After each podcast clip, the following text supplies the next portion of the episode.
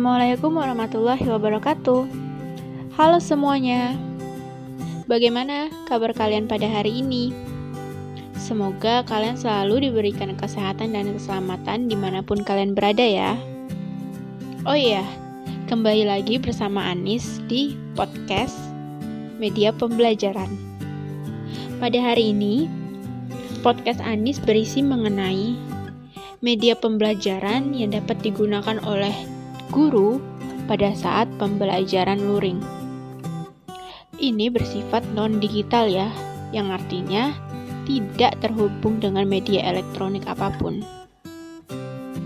Oh iya, kalian masih ingat gak sih apa itu media pembelajaran? Jangan sampai kalian udah lupa ya. Media pembelajaran itu secara umum bisa diartikan sebagai alat bantu yang digunakan oleh pendidik untuk menyampaikan materi pelajaran kepada peserta didik. Intinya itu adalah segala sesuatu yang dapat dipergunakan untuk merangsang pikiran, perasaan, perhatian, dan kemampuan ataupun keterampilan. Selain itu juga, media pembelajaran ini memiliki beberapa fungsi. Salah satunya adalah untuk menarik minat peserta didik terhadap materi pembelajaran yang akan disajikan oleh pemateri atau pendidik agar peserta didik itu nggak bosan dengan pembelajaran yang itu-itu saja. Media pembelajaran itu terbagi menjadi beberapa jenisnya. Yang pertama, contohnya media audio. Media audio ini nggak mesti dari rekaman-rekaman aja. Media audio ini juga bisa berasal dari alat musik. Contohnya adalah seruling, keyboard, pianika, drum, dan lain sebagainya yang bisa diajarkan atau dipergunakan oleh pendidik kepada peserta didik untuk mempelajari seni bermusik. Intinya sama, media audio walaupun nggak digital, tetapi tetap saja media ini berkaitan dengan indera pendengaran. Seperti saat kita memainkan pianika, kita mendengar nada-nada yang dikeluarkan oleh pianika itu sendiri. Selanjutnya ialah media visual. Media visual ini yang biasanya digunakan oleh guru pada saat pembelajaran luring sesuai dengan pengalaman saya juga. Biasanya guru saya memperlihatkan patung, lukisan, gambar-gambar gitu yang di mana nanti di situ kita diminta untuk mengamati bentuk-bentuknya terus juga kita bisa mencerna gimana aja sih bentuk-bentuknya atau juga kayak apa aja sih kayak penjelasan dari bentuk-bentuk yang ada itu tadi. Nah, kenapa sih dikasih lihat patung? Karena kan media visual ini adalah e, jenis media pembelajaran yang mengandalkan indera penglihatan. Maka dari itu kita diharapkan dapat melihat, terus juga mencerna, terus juga mempelajari materi pelajaran hanya dengan e, cara kita melihat dari media pembelajaran yang diberikan oleh guru atau pendidik kepada kita peserta didik ini. Media visual ini sendiri ya, itu terbagi menjadi dua ya. Tapi yang biasanya sering digunakan pada saat pembelajaran luring ini itu media visual diam karena media visual diam itu kan beragam. Contohnya itu bisa kita dilihatin dari foto-foto, ilustrasi-ilustrasi yang dibawa oleh guru terus ditunjukin kepada kita. Habis itu juga kadang bisa dilihatin dari kayak bawa diagram batang gitu kadang guru kan terus juga bawa semacam poster dan peta nah di peta ini contohnya kita mengamati eh, pada saat dulu saya pelajaran geografi melalui peta ini kita disuruh mengamati lokasi-lokasi dari negara-negara yang ada di dunia. Bisa juga lokasi-lokasi daerah-daerah yang ada di Indonesia. Seperti itu.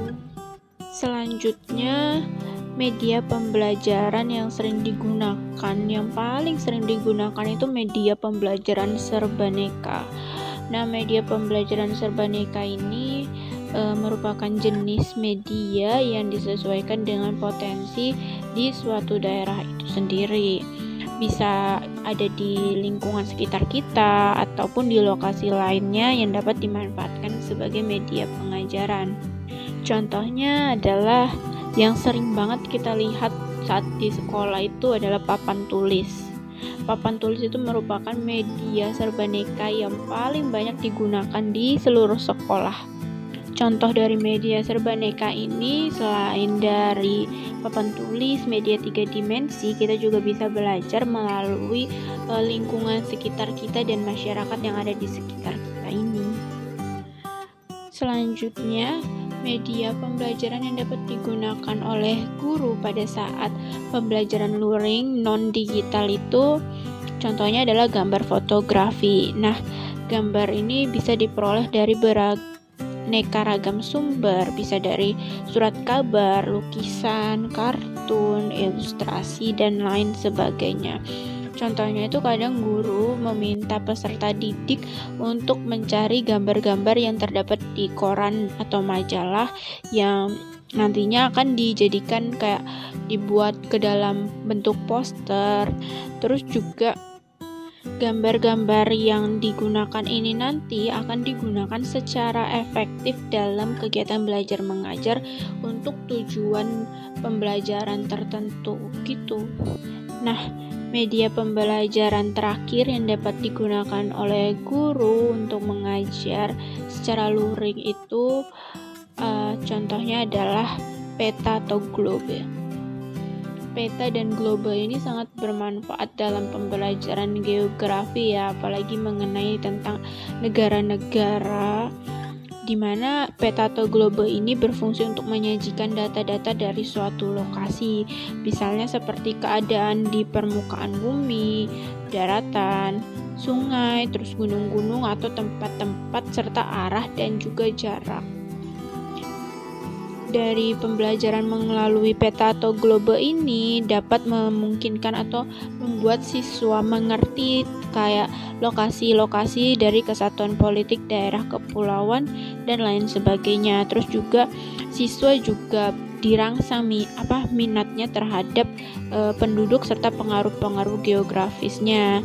Terus juga selain itu dari pembelajaran melalui peta atau globe ini siswa dapat memperoleh gambaran-gambaran terkait tentang imigrasi dan juga distribusi penduduk, tumbuh-tumbuhan, dan kehidupan hewan serta bentuk bumi yang sebenarnya. Nah, mungkin uh, hanya segitu saja yang bisa aneh sampaikan pada podcast kali ini sebenarnya masih banyak lagi ya media pembelajaran yang bisa digunakan oleh guru uh, saat pembelajaran luring. Itu saja dari Ani, salah kata Anis mohon maaf.